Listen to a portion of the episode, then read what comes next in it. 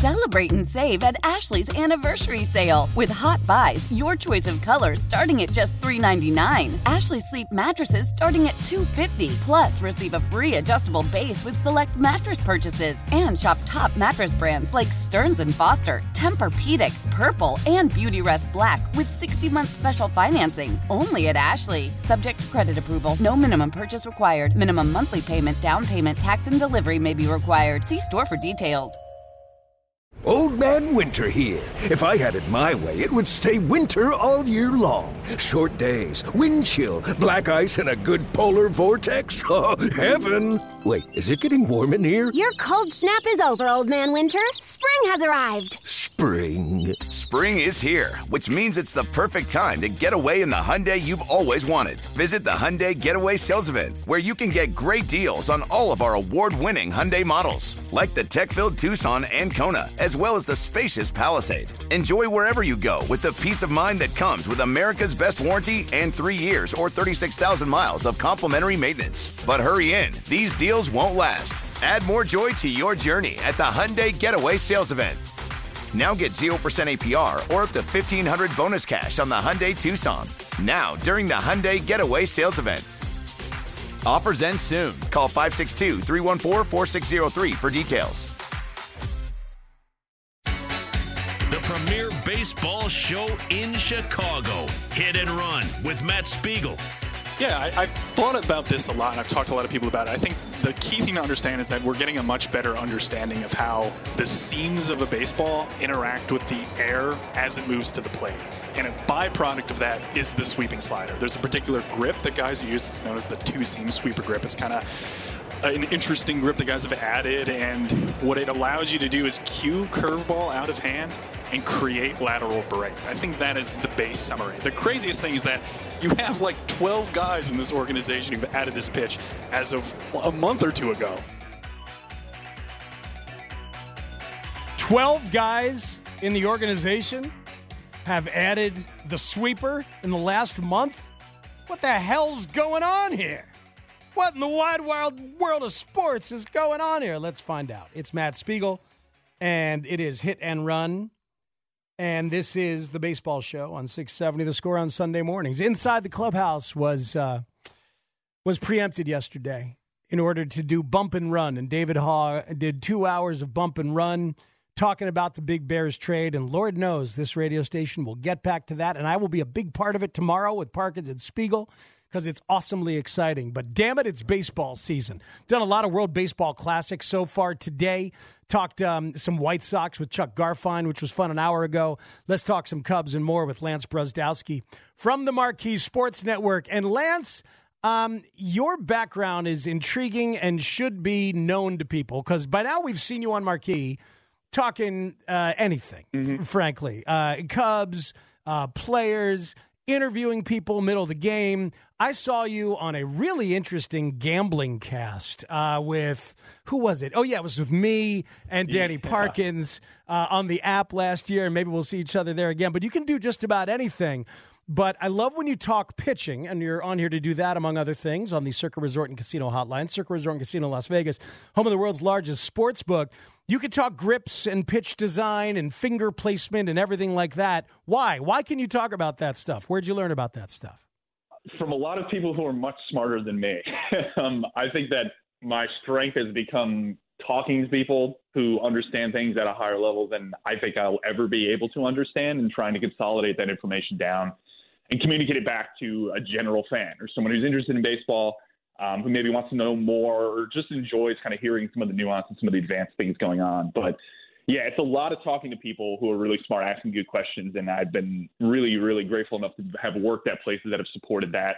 I worked at Driveline Baseball for a little bit as like a remote video editor, so that was obviously a company that I think people are starting to understand more. When you're hearing, you know, guys like Tim Anderson on the White Sox on the South Side going to Driveline and working with Driveline, they become kind of a household name so that's kind of the, the crux of my information really it's that it's um, it's the experience i've had and the people i talked to yeah you know last week on this show I had a chance to talk to daniel moskos and really yeah i love dan really really enjoyed it and um and I think educated a lot of people on some stuff. So I don't want to cover some of the same ground, but sure. but what strikes me as similar, it's funny, is like the real strength of an organization can be, if handled correctly, having the people to communicate about this stuff to players. And that, so as you're saying, that's your that's your niche, uh, one of your niches that you've carved out over at Marquee and in the business. It's the same thing. It's reams and reams and pages and pages of complex information. Um, how do you figure out which stuff is actually useful and which is not? Is the question trial and error uh, yeah. is going to be my guess there. I definitely, if anyone has seen my content early on in what I is now becoming a bit of a career in this space, it was really complex and I, I went really deep. And I, I have to give credit to Marquee for allowing me to do that, especially on a pretty high profile network in one of the biggest markets in the country. Um, failing and listening to myself back and understanding what I don't even maybe understand what I'm saying back to myself watching video. Um, that is when you start to understand like how much does the viewer actually need to know like, how specific do I need to get here? Yeah. Or is there a way I could step back and consolidate and really get the point across and push it towards like the grander picture, the macro picture of like, okay, why does this matter? Like, that's the question you ask. I ask the most, right? It's just why. Like, okay, they're using this script. Why are they using this script? Oh, because it allows you to do that. So, okay, well, why do they want it in the repertoire? Like, keep following up with the why allows you to kind of consolidate and figure out, okay, at the end of the day, like, what is the the first principle issue here? Like, what is the first principle thinking of this problem? Does it matter? Is that something that I think is important? Is it too complex? You know, are there different angles to it? You know, so I think the way I've kind of thought about everything that I do is like, I'm going to present you with another side of things. Like if maybe, especially communicating some of the analytics, right? I think people are generally hate that term analytics and or maybe someone resistant to hearing about why this guy got pulled with two outs in the fourth when he's at 70 pitches, but he's going through the lineup a third time. You know, like that's a pretty standard one that everyone's like, why are they pulling this guy? That's incredible. You let him go another two innings or something like that. Like I'm I'm here to just present you with another side of the story. Whether you want to believe me or not, that's totally up to you. I'm not here to can tell you that this is wrong, that your thinking is wrong. I'm here to present another side of the story and then get out and let you decide. And maybe down the road, you know, two years from now, you're like, ah, I remember that kid saying something about this, and you know, I'm kind of coming around on it. That's probably the goal for me, right? Is like I don't need to convince you in the moment, but yeah. if I could at least get that seed planted in your brain, maybe there'll be some benefit to it. Lance Brozdowski from Marquee Sports Network is here with us on Hit and Run on 670 The Score. All right, so the sweeper slider, Lance, is designed to go a little bit more right to left as it comes out the arm of a righty and maybe get some more swings and misses. Is that a fair shorthand? That's a great shorthand. Yeah, that guy who uh, you intro this segment with said it pretty smartly, which was my hit on the broadcast the other day on the spring training broadcast. Okay, good. Reds with Alex, but uh, yeah, that's that's the idea. It's right to left. Okay, um, and then and then tell us, tell fans the pitchers who have been taught this and are trying to learn it over the past uh, month or so. And I'm sure some of them are going to be very low prospects that we won't see, but there's some on the big league level too. Rattle off some names if you would. I, I almost need my full screen from that hit. I think I forgot some of them, but no, the two big ones are Jameson Taillon, the recent acquisition, obviously as a free agent, came from the Yankees organization, and Michael Fulmer, who was signed more so recently. Um, he's been with the Twins and the Tigers in his career. Those, I think, are the two guys that, if you're watching a Cubs game this summer and you see something moving and breaking across the plate that it looks a little bigger than maybe they've thrown in the past and generates a swing and miss, those are the guys that are throwing the sweeper that I think are the most well known. Taillon's an interesting one because the Yankees organization has been pretty in on this pitch. Um, they have, I think, the second highest slider percent usage throughout the minor leagues, only to the Mariners, who are number one. They throw this pitch a ton. They love it. You see, anytime you ever jump over and watch a Yankee game, you'll see a ton of those relievers in the back end, Clay Holmes, et cetera, throwing this kind of pitch. And um, they, you know, it's interesting because Taillon is a guy who came from that organization. And everyone's like, wow, the Cubs taught him a sweeper. The Yankees didn't, you know, like that seems insane. But I think it hmm. was more a matter of him not being healthy for the most part and not being a part, not being something that they got to, right? Like, this isn't accelerating things like this generally take time. This is why I think, you know, you might ask, why didn't the sweeper take off last year? It's like, well, you know, maybe they really didn't have the guys or have the aptitude or have the the interest in kind of bringing it into repertoires. And now we're starting to see it a lot more. So those are the two guys. Fulmer is an interesting one too because this he threw a slider like 60% of the time last year. Yeah. And that, it seems to me like that was his pitch. So I think when he was signed, everyone was like, ah, he throws this nasty slider. Can't wait to have it in the Cubs bullpen. And now what you're seeing is that they added a sweeper and changed that old slider to a slightly different pitch that has a little bit more depth now. So that pitch that he threw 60% of the time last year, and you could argue was the reason why they wanted Michael Fulmer is now a different pitch, right? He's throwing the sweeper, which is the bigger lateral slider, and then he has a slightly different kind of more cuttery slider. They might both be called sliders. We'll kind of see sliders, excuse me, we'll kind of see how pitch classification does with them. But those, I think, are the two guys that are most important that are throwing this pitch. Yeah, you know, it's interesting because I saw that about Fulmer, who reinvented himself as a reliever, kind of out of necessity, and yes, leaned on the slider so much. And I thought, well, that that that was the light bulb, and now here Yeah, right. he and, and now here he is being taught a different one. So so so they'll change it up because so often, like a, a, a change for a guy in a new organization is like, hey, stop throwing that pitch; it stinks. You know, Yeah, It- it's yeah. like that that kind of thing. Like it, history is littered. Whether it's Gerrit Cole giving up the two seamers as soon as he got to Houston, or you know, uh, or or, or uh, other other stuff like that. But it seems like the Cubs want to go deeper on on pitch on pitch design. Um, Marcus Stroman is not one of those guys, right? Stroman throws that slider that drops that twelve to six. I guess maybe he has another one um, that He we does, see a little bit. Uh, so, it, it, is he is he open to all these conversations and the development of pitches, even though he was kind of a made guy when he got here? Yeah, I think so. He actually does throw a version of the sweeper. I- You know, this is where it kind of maybe gets a little bit nuanced, but he he throws a sweeper. So you could say a sweeper is pretty much any pitch that moves right to left.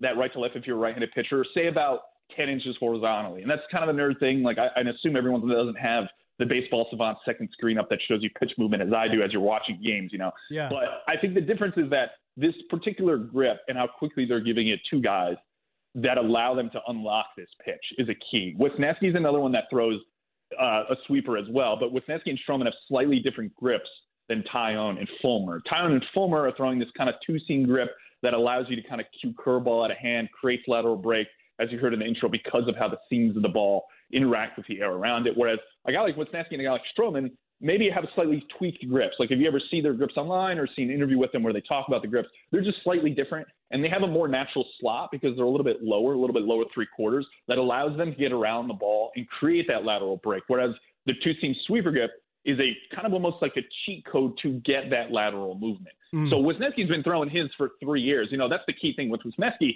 The thing that I think he, I think personally, he's the fifth starter. I would be stunned if he is not. I think he's arguably. I was talking the other day with some people. I think he could have a better season than any one of Taillon, Steele, and Strum, and That's how good I think he is. Yeah. And the key, I think, he's that good is because he throws this sweeper slider, but he's thrown it for three years, and his execution with that pitch is exceptional. And this is the wrinkle, right? You're learning a new pitch a month or two out from the season. You know, like how confident can you really be with that pitch in game? Like I like Wesneski has thrown it for three years. Like I'm very confident that he will be able to execute that pitch continually, start over start. Whereas a guy like Taillon, I wouldn't be stunned if there's a start or two where he just scraps the pitch, and then you hear in a post game interview, I just didn't feel comfortable with it. I didn't have my feel for it. Whereas Wesneski will have the feel for the pitch more times than not. Yeah, and, and- the same with Stroman. Like Stroman's thrown that pitch for a while too. Yeah, and, and, and I love the way Wesneski talks about his work and how he's a crit, such a such a harsh critic of himself, and also trying to keep things in perspective. I I agree very very uh, high on that kid. Um, let's switch to position players for a second, since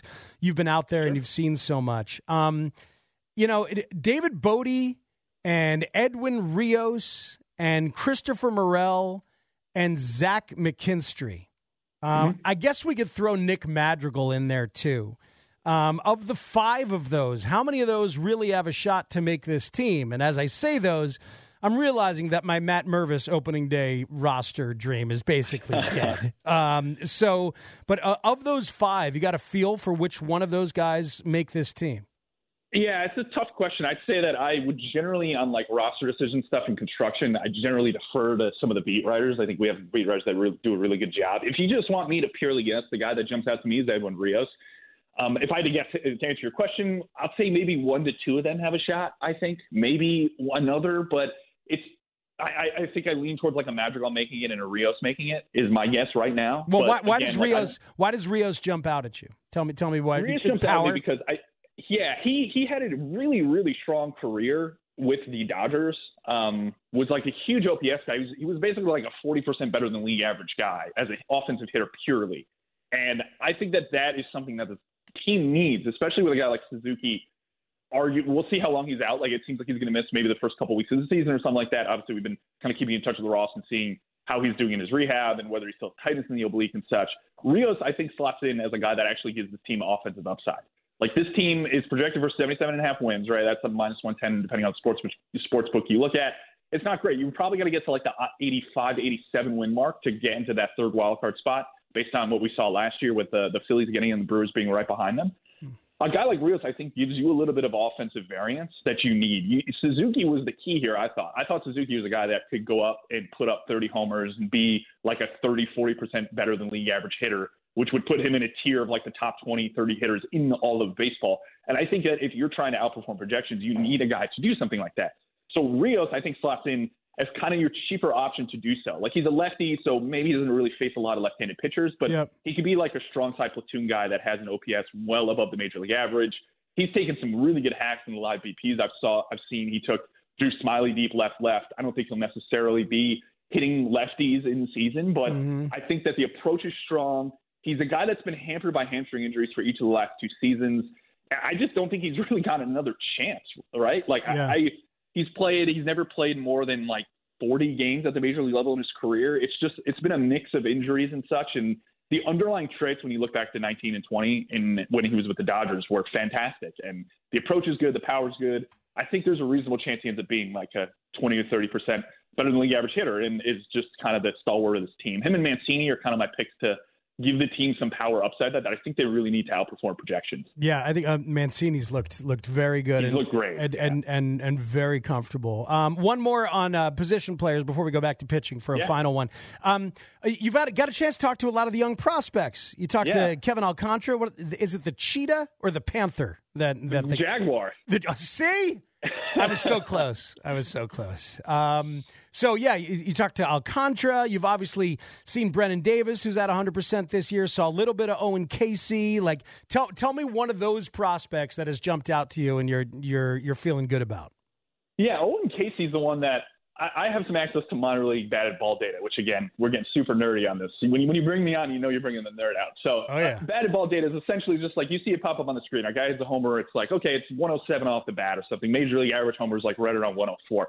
So when you see this in a larger sample in the minor leagues, you can kind of parse out the data and understand how hard a guy is hitting the ball. Owen Caissie's a guy that really jumps out when you look at these statistics. And again, he's maybe in a similar situation. We were just talking about an Edwin Rios, who's maybe more of a platoony bat where he's not really facing a lot of lefties. Caissie's another guy I think that maybe is in that window. I, he's not really sure-handed in the field. I think they're still, still trying to figure out what position he ends up at. But he scorches the ball, and he's only 20 years old. It'll be his age 20 season. There's a really strong chance I think he starts at Double A Tennessee. I think if he performs well there, he can maybe even make a jump up to Triple A. You know, he doesn't turn 21 until July. I, I just I really like the combination of batted ball profile. The approach to the plate isn't crazy. He walks a reasonable amount of the time, so can support like a strikeout rate around 25%, a little bit higher. And he's only 20, and I think it may come down to him developing a little bit more. You see him in the World Baseball Classic right now. If you watch Team Canada, he's in there. He had a homer the other day. It's just a really loud bat, and I think that you know, he may have gotten a little bit overlooked because I think a lot of people maybe look negatively on the Yu Darvish trade in terms of the return we've gotten because he's pretty much the centerpiece right now of that return. There's not mm-hmm. really anyone else, I think, in the mix of players that got back that is has the highest probability of making some impact at the major league level.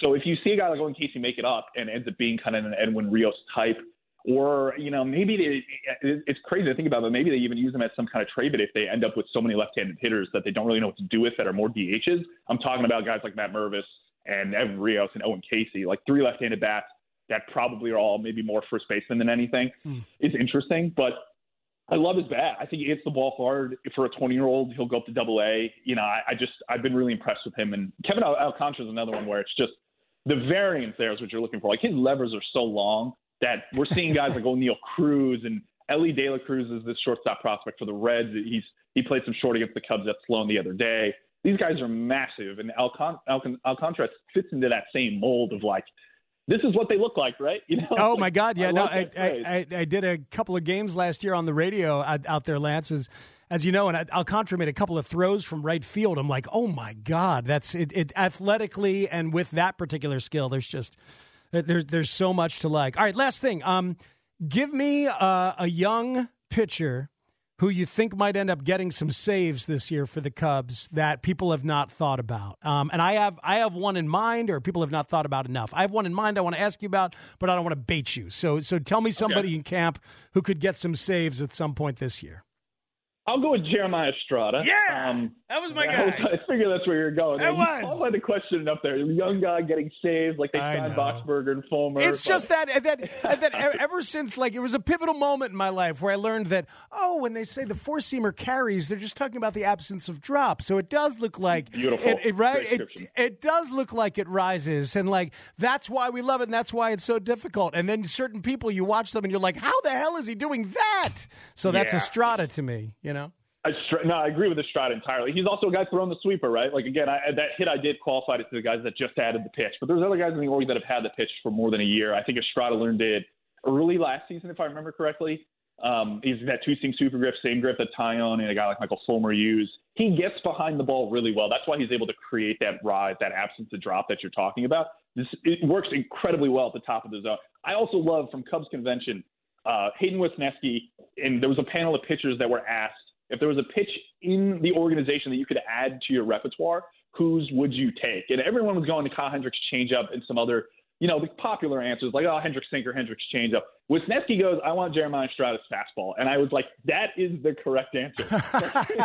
that is the answer because that is the guy that looks at the data and understands that this pitch resists gravity by arguably, I think, almost more than a couple pitchers in baseball. I think he's like probably inside the 95th percentile in terms of how much hop, carry, ride, whatever you want to call it, that pitch has. And I think that could carry him, right? The command is okay. And as a reliever in a leverage situation, I think you really only need okay command. You get the pitch in the zone a couple times, and it's going to be really hard to barrel. I think he's a guy that will not allow a lot of home runs, won't be prone to uh, like blow up, so to speak. I, and he also throws a good slider. Like the slider's good. He gets behind it every now and then. I was actually talking to him in the clubhouse the other day about you know him having to kind of correct that and get that pitch to move a little more laterally. Sometimes it kind of just spins and doesn't take off left to right, Yeah. or right to left, excuse me. So if he could polish that up, I, I think that's just another weapon to have. But he's honestly a guy that I think could throw the fastball 50, 60% of the time and succeed in a leverage role. So I love him. Lance, um, thanks for welcoming us into the warm nerd cave. Um, Yeah, so it's so- warm in here. oh, it is. It's it's warm, and it, it- and you're able to speak it, and and and I think some of us even understood it. Like it was exciting. That's great. Yeah. I hope some of us understood it. Lance, thanks so much, man. Have a great day. Thanks, Matt. Oh, You got it. That's Lance Brozdowski from the Marquee Sports Network. Yeah, man. That that that Estrada fastball. I I want to see it. That was. Let, let's be honest. That was for you, Sean Sears. Yeah, I know. I yeah, I, you, you. know, you know, you know, and I know that you know, I know you know, and I know that you know that you know that I. But I think a lot of people do get stuff out of those kind of conversations, whether it all seeps in or not. You understand why some people are thought of as darlings, and and what a coup it was to get Wesneski, and how much fun he could be to watch. Um, I've been doing my top 30 Chicago ball players of my 30 baseball seasons here in town, and I've got one Cub coming up for you before the end of the show from my list. And I've got a White Sox player coming up next. And we'll also Celebrate and save at Ashley's anniversary sale. With Hot Buys, your choice of colors starting at just $3.99. Ashley Sleep mattresses starting at $2.50. Plus, receive a free adjustable base with select mattress purchases. And shop top mattress brands like Stearns and Foster, Tempur-Pedic, Purple, and Beautyrest Black with 60-month special financing. Only at Ashley. Subject to credit approval. No minimum purchase required. Minimum monthly payment, down payment, tax, and may be required. See store for details. Selling a little or a lot? Shopify helps you do your thing, however you cha-ching. Shopify is the global commerce platform that helps you sell at every stage of your business. From the launch your online shop stage, to the first real life store stage, all the way to the did we just hit a million orders stage. Shopify is here to help you grow. Whether you're selling scented soap or offering outdoor outfits, Shopify helps you sell everywhere. From their all in one e commerce platform to their in person POS system, wherever and whatever you're selling, Shopify's got you covered. Shopify helps you turn browsers into buyers with the internet's best converting checkout. 15% better on average compared to other leading commerce platforms. And sell more with less effort thanks to Shopify Magic, your AI powered all star. Shopify powers 10% of all e commerce in the US. And Shopify is the global force behind Allbirds, Rothy's, and Brooklinen, and millions of other entrepreneurs of every size across 175 countries. Plus, Shopify's award winning 24 7 help is there there to support your success every step of the way. Because businesses that grow grow with Shopify. Sign up for a $1 per month trial period at Shopify.com slash Odyssey Podcast, all lowercase. Go to Shopify.com slash Odyssey Podcast now to grow your business no matter what stage you're in. Shopify.com slash Odyssey Podcast. Old Man Winter here. If I had it my way, it would stay winter all year long. Short days, wind chill, black ice, and a good polar vortex. Oh, heaven! Wait, is it getting warm in here? Your cold snap is over, Old Man Winter. Spring has arrived. Spring. Spring is here, which means it's the perfect time to get away in the Hyundai you've always wanted. Visit the Hyundai Getaway Sales Event, where you can get great deals on all of our award-winning Hyundai models, like the tech-filled Tucson and Kona, as well as the spacious Palisade. Enjoy wherever you go with the peace of mind that comes with America's best warranty and three years or 36,000 miles of complimentary maintenance. But hurry in, these deals won't last. Add more joy to your journey at the Hyundai Getaway Sales Event. Now get 0% APR or up to 1500 bonus cash on the Hyundai Tucson. Now, during the Hyundai Getaway Sales Event. Offers end soon. Call 562 314 4603 for details. Talk about the ugly White Sox story from the pitching perspective and what it actually means since we got some data on it yesterday. Speaks with you on Hit and Run till noon on the score. The premier baseball show in Chicago. Hit and Run with Matt Spiegel. Trent Grisham will get into the left-handed batter's box to face Clevinger. Trent, 5 out of 23 with a homer and a double, testing out a little bit of a new approach at the plate. Ball and two strikes. Here's the pitch. And Trent swings and misses, strike three. Well, little fadeaway, maybe a changeup from the left-handed hitter. Mostly off speed in that at bat. Had Trent Grisham out in front. What was it like to see some of your former teammates as well? It was good. I feel like that was actually kind of comforting for my first time back out on the mound. To kind of have you know some guys that you know I've all went through went to war with that uh, has been supporting me, and you know it's good to see them again. Good to see their faces and good to get them in the box. That's uh, Mike Clevinger talking about his first start uh, in the spring. And there he was yesterday, and that was a strikeout of Trent Grisham, a former teammate in San Diego. Clevinger is now locked and loaded and uh, will not be facing punishment from MLB and will be a White Sox starting pitcher. I want to say fifth starter um, because that was certainly the thought process, but he theoretically does have the stuff historically to be thought of a little bit higher. We'll see how often he can uh, he can start and be available and how many starts he can make. You want a lot of starts out of Mike Clevinger. That's why you got him. It's why you paid him $12 million. He's got a six pitch mix, uh, mix, does Clevinger. Throws the four seam fastball the most. He does not really throw the two seamer. he does throw a sinker a little bit, but four seam fastball about 36% of the time. Then there's a slider. Uh, then there is that sinker, the cutter. So all three of those around the 15 to 20% rate. There's a little bit of a changeup in there, a very occasional curveball in there. And in terms of velocity, uh, his uh, his average fastball velocity 28th percentile, 28th percentile last year in MLB, which is not very good. Now he's coming off an injury, coming off the second Tommy John. He's more than a year removed, so this should theoretically be a time and a moment when he steps back in. Let's hear Clevinger talk about mm, his pitching. He said that he feels like he can use all of his capabilities this year with the White Sox. You like the way uh, your stuff is working today? You got cool punch outs, I guess, right? So. Yeah, yeah, no, metro, yeah, stuff's stuff's really good. Yeah. Now it's just about uh, sequencing and getting more uh, reps. Yeah. How does it feel to feel the way you do physically now after everything you've been through in the last you know, year and a half or so? I mean, it's a it's a relief. It's a relief to go out there and just like pitch when just you know feel like I can explode and feel like I can kind of use 100% of my capability versus kind of feeling like I have a governor on and kind of feeling like I'm, you know, pitch with one leg tied behind my back instead of one arm. But yeah, so it's awesome. It's a lot more fun, I'll tell you that. So Clevinger's one of those guys, um, and I don't know if anybody's ever not seen him pitch. I feel like there's going to be some White Sox fans. The first time they sit down to watch this guy pitch, they're going to be like, what the hell is going on with this guy? And it, it, you should be aware because he's got to make big changes.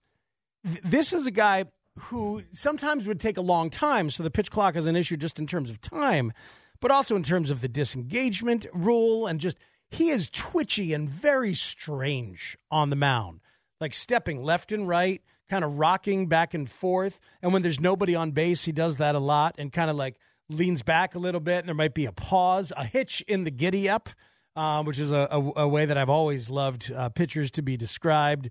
So visceral, isn't it? Where is the giddy up and where is the hitch? Is that below the belt? Is that above the belt? I don't know. But anyway, Clevinger, weird and twitchy and strange to watch on the mound. And he's got to work on that with the new rules and the new focus, and he knows that.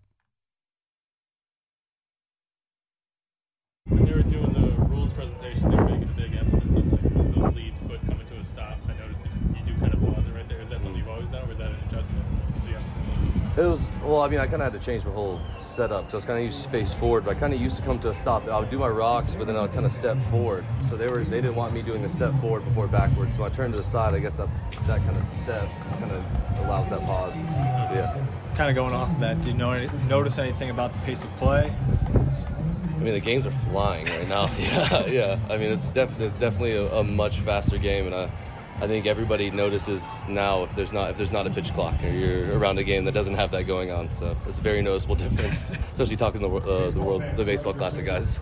Yeah, World Baseball Classic, no pitch clock, and it's been a palpable difference as uh, these games have been dominating my television yesterday and today. I am um, I'm not looking forward to uh, to watching Mike Clevinger. I'll be honest with you.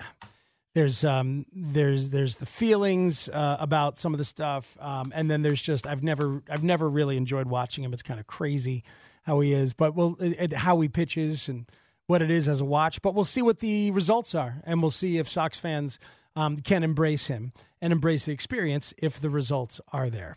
Um, one guy the, the White Sox did embrace, oh, that's the subject of uh, my player that we're going to bring you. Every day at 445, Parkins and Spiegel, I go one player further on my list of my 30 favorite ball players in Chicago with the last 30 baseball seasons. So you have to have played a fair amount within those 30 seasons, beginning in 1993.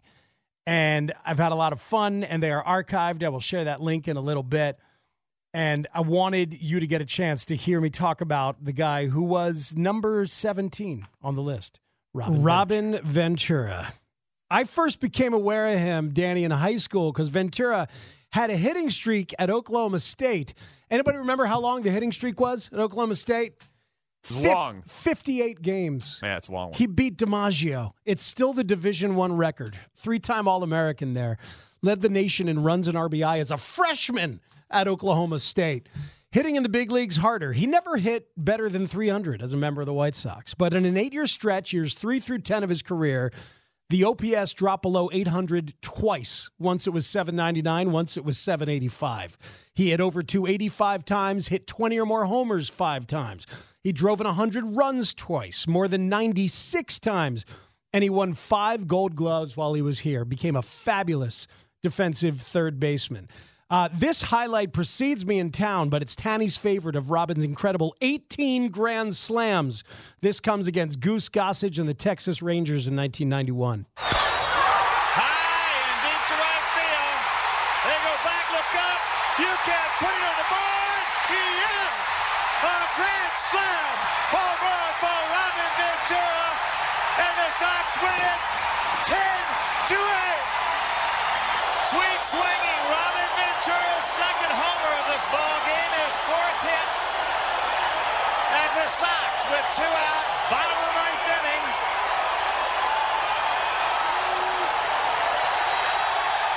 And a curtain call for Robin Ventura, well deserved. My goodness, can he do it on the last day of July? That's pretty cool. Hawk and Wimpy going nuts, man. And here's the thing about his grand slams he's tied with Willie McCovey for fifth at 18. Okay? He did it in 294 homers. McCovey has 18 in 521 homers. Eddie Murray has 19 in 504 homers.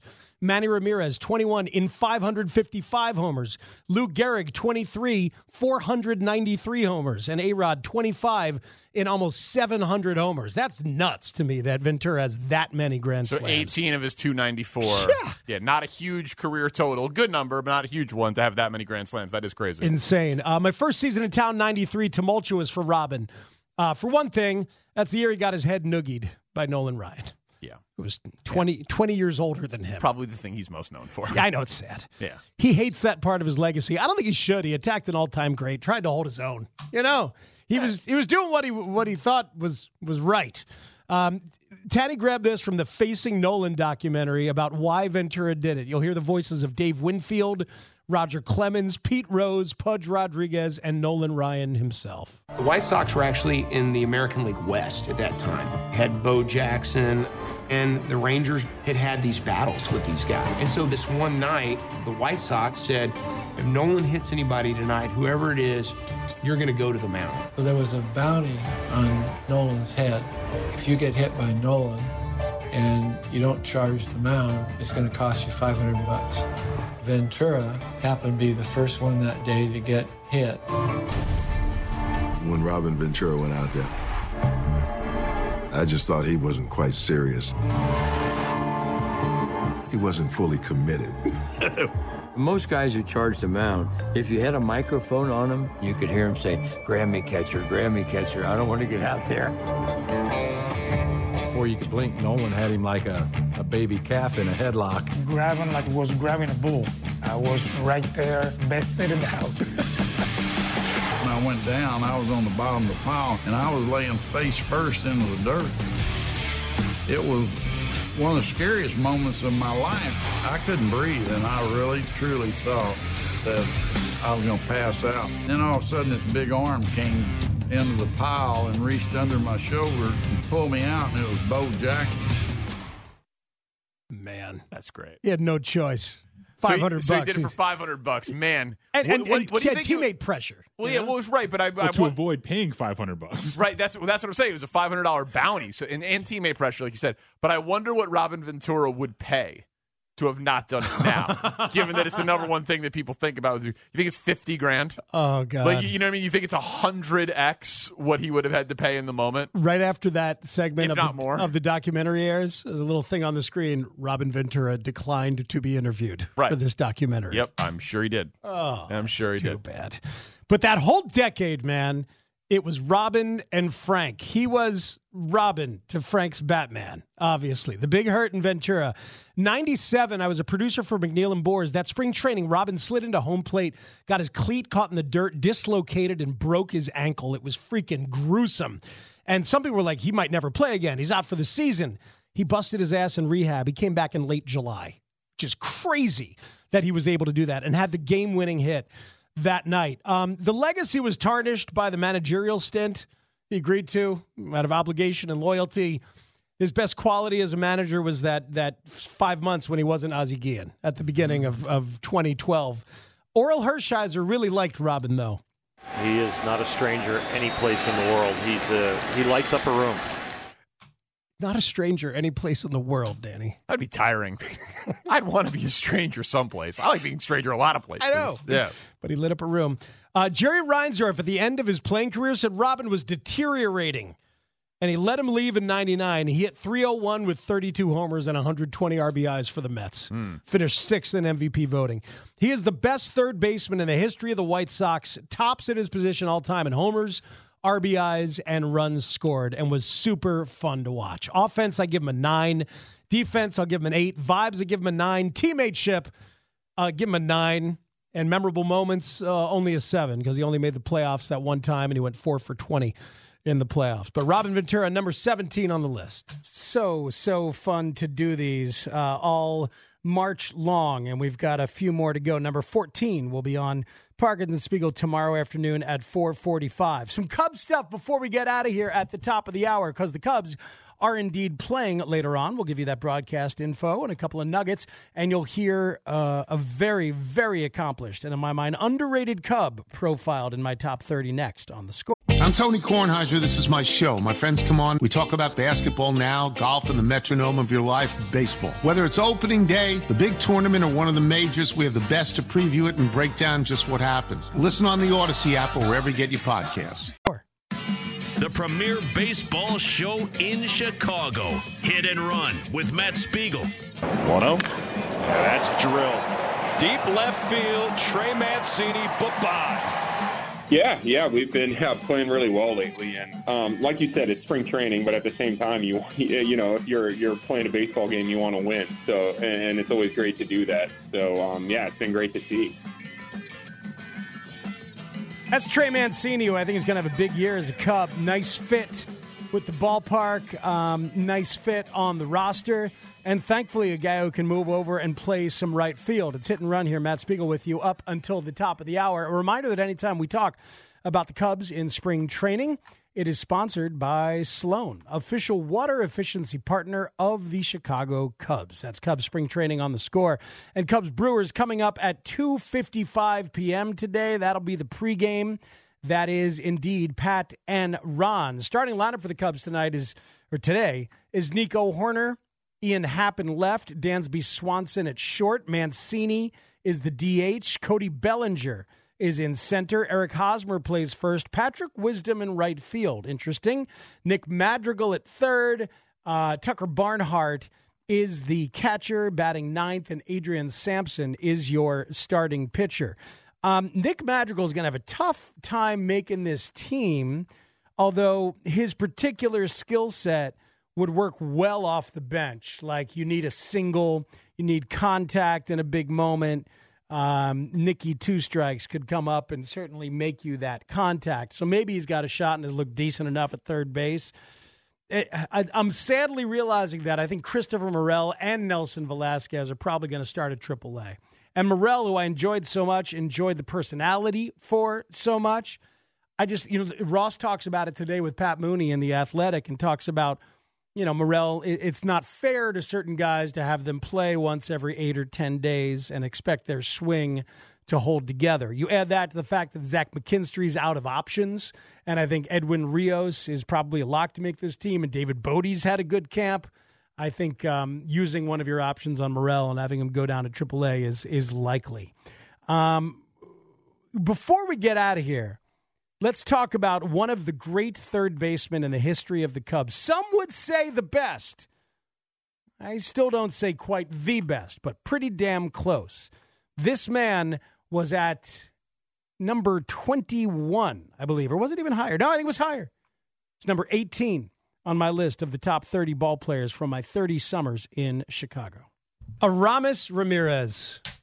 An all timer. Best trade in Cubs history is probably Jake Arrieta and Pedro Strop for Scott Feldman yes. and Steve Clevenger. Yes. But a close second is the deadline deal in 2003 when the Pirates were cutting payroll and they dealt Kenny Lofton and Aramis Ramirez to the Cubs for infielder Jose Hernandez and a prospect named Bobby Hill.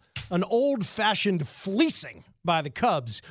Down the stretch of 03, 15 homers and 39 RBIs for Aramis Ramirez in 63 games that year. And he was terrific in the playoffs. A homer against the Braves in the first round series win.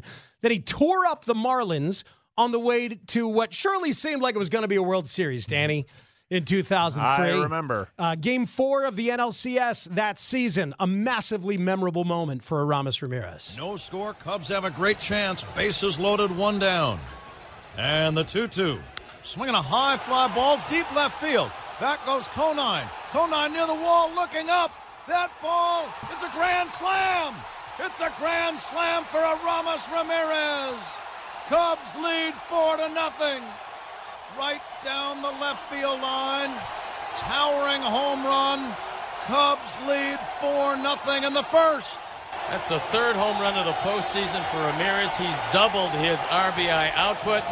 This is not the same Dontrelle Willis. We told you early that his stuff is short.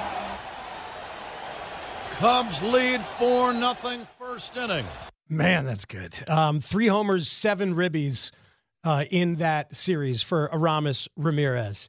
In the five seasons between 04 and 08, because you remember what happened, Danny? They went to the World Series. Remember Moises Alou made that catch of the Yeah. pop up along foul territory? Yeah, exactly. I remember. That was a great time. Yeah. Uh, five seasons between 04 and 08. Aramis never hit less than 27 homers, never drove in fewer than 92 runs, never had an OPS or had an OPS over 900 four times. One season it was at 898.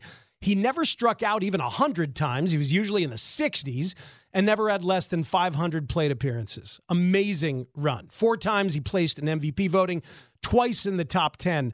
A dependable slugger. He struggled with looking lazy. He looked apathetic. Fans got frustrated. Bob Brenly got frustrated, said some controversial stuff about him. Mark DeRosa was on the score last year, I think at some point, talked about how some players hurt themselves by how easy things come to them.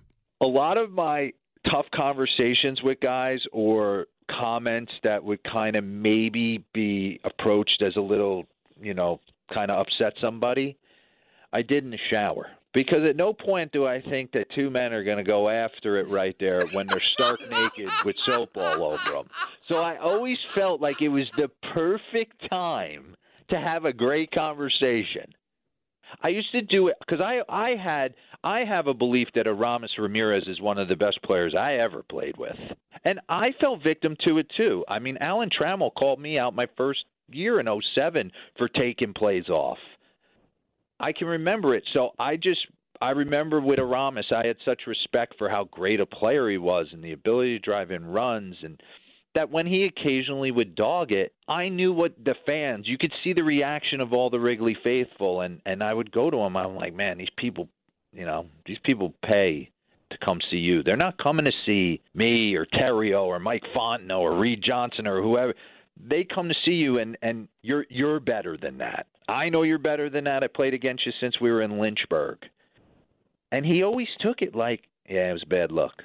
It ne- it was never met because Rammer knew I I cared about him and and knew what got him going and knew what made him tick. His career slash line in high leverage situations, Danny, 301, 360, 521. That's an OPS in high leverage situations in the clutch of 881. Damn. June 29th, 2007. Wrigley Field is packed. Cubs are playing the Brewers. Cubs had won six in a row. We're right around 500, but looking like a team that might be able to take off. Brewers had, still had a seven and a half game lead in the Central. Aramis walked it off. So now a one-run ball game. Last chance here. It's Ramirez. Fontenot still at first. The pitch to Aramis. There's a drive. Deep left center. Cubs win. They win it. Ramirez two-run shot. Oh baby! Can you believe it? That might be my favorite Len Kasper call ever, by the way. Just, just That realized good that's damn good. Ramirez, um, there was just a, a great moment. Um, limited by injury for 2009 and 2010, but even his last year as a Cub was good. 306 batting average, 26 homers, 93 RBIs. Overall, eight and a half seasons as a Cub, 239 homers, 806 RBI. In the history of the franchise, he ranks third in slugging in the history of the franchise, sixth in OPS, sixth in home runs, 12th in RBI, and is probably the second best third baseman in the history of the franchise next to Ron Santo, if not the first. Offense, I give him a 10. Defense, I give him a 7. There are a lot of errors. Vibes, I give him a 7. Teammateship, though, I'll give him a 9. And memorable moments, he gets a 9. So he adds up to 42, sits there at number 18 for the uh, top 30. Super fun to do this list. Join us Monday through Friday at 445 on Parkins and Spiegel to have it updated. Thanks so much to our guest today, Lance Brozdowski from the Marquee Sports Network, Chuck Garfien from NBC Sports Chicago, and Mike Ferrin from MLB Radio on Sirius XM, who is calling the games today and tonight. Oh, hell yeah. Oh, yeah. CBS Sports Radio is next. Cubs broadcast at 255. It's Zach Zaidman and Ron Coomer. So not Pat Hughes. I apologize about that. But anyway, should be an, an absolutely great day. And I'll be up watching USA Mexico tonight. Have a great rest of the weekend, everybody. Thanks so much for listening to Hit and Run. Thank you, Sean Sears. Great job as always.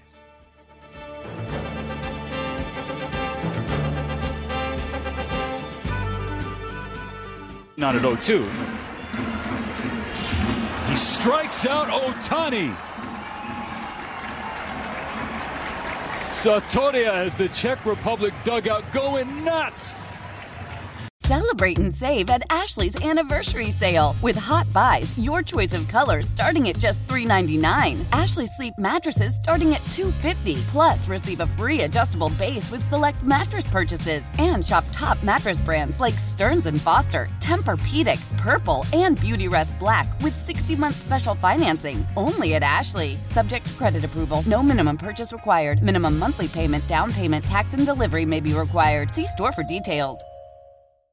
The national sales event is on at your Toyota dealer, making now the perfect time to get a great deal on a dependable new car. Like a legendary Camry, built for performance and available with all wheel drive, you can count on your new Camry to get anywhere you need to go. And with available features like heated seats and a multimedia touchscreen, you can stay connected in comfort and style. Or check out an affordable and reliable Corolla with a trim for every lifestyle, from the hip and agile sedan to the sporty hatchback. There's a dependable Corolla built just for you. Plus, both Camrys and Corollas are available in hybrid models, so no matter your style, you can drive efficiently and affordably. And right now, your local Toyota dealer has more vehicles in stock and is making delivery on new vehicles almost every day. So visit your local Toyota dealer and check out amazing national sales event deals on Camrys, Corollas, and more when you visit buyatoyota.com. Offers end April 1st. Toyota, let's go places. Old Man Winter here. If I had it my way, it would stay winter all year long. Short days, wind chill, black ice, and a good polar vortex. Oh, heaven! Wait, is it getting warm in here? Your cold snap is over, Old Man Winter. Spring has arrived. Spring. Spring is here, which means it's the perfect time to get away in the Hyundai you've always wanted. Visit the Hyundai Getaway Sales Event, where you can get great deals on all of our award-winning Hyundai models, like the tech-filled Tucson and Kona, as well as the spacious Palisade. Enjoy wherever you go with the peace of mind that comes with America's best warranty and three years or 36,000 miles of complimentary maintenance. But hurry in, these deals won't last. Add more joy to your journey at the Hyundai Getaway Sales Event. Now get 0% APR or up to 1500 bonus cash on the Hyundai Tucson. Now, during the Hyundai Getaway Sales Event. Offers end soon. Call 562 314 4603 for details.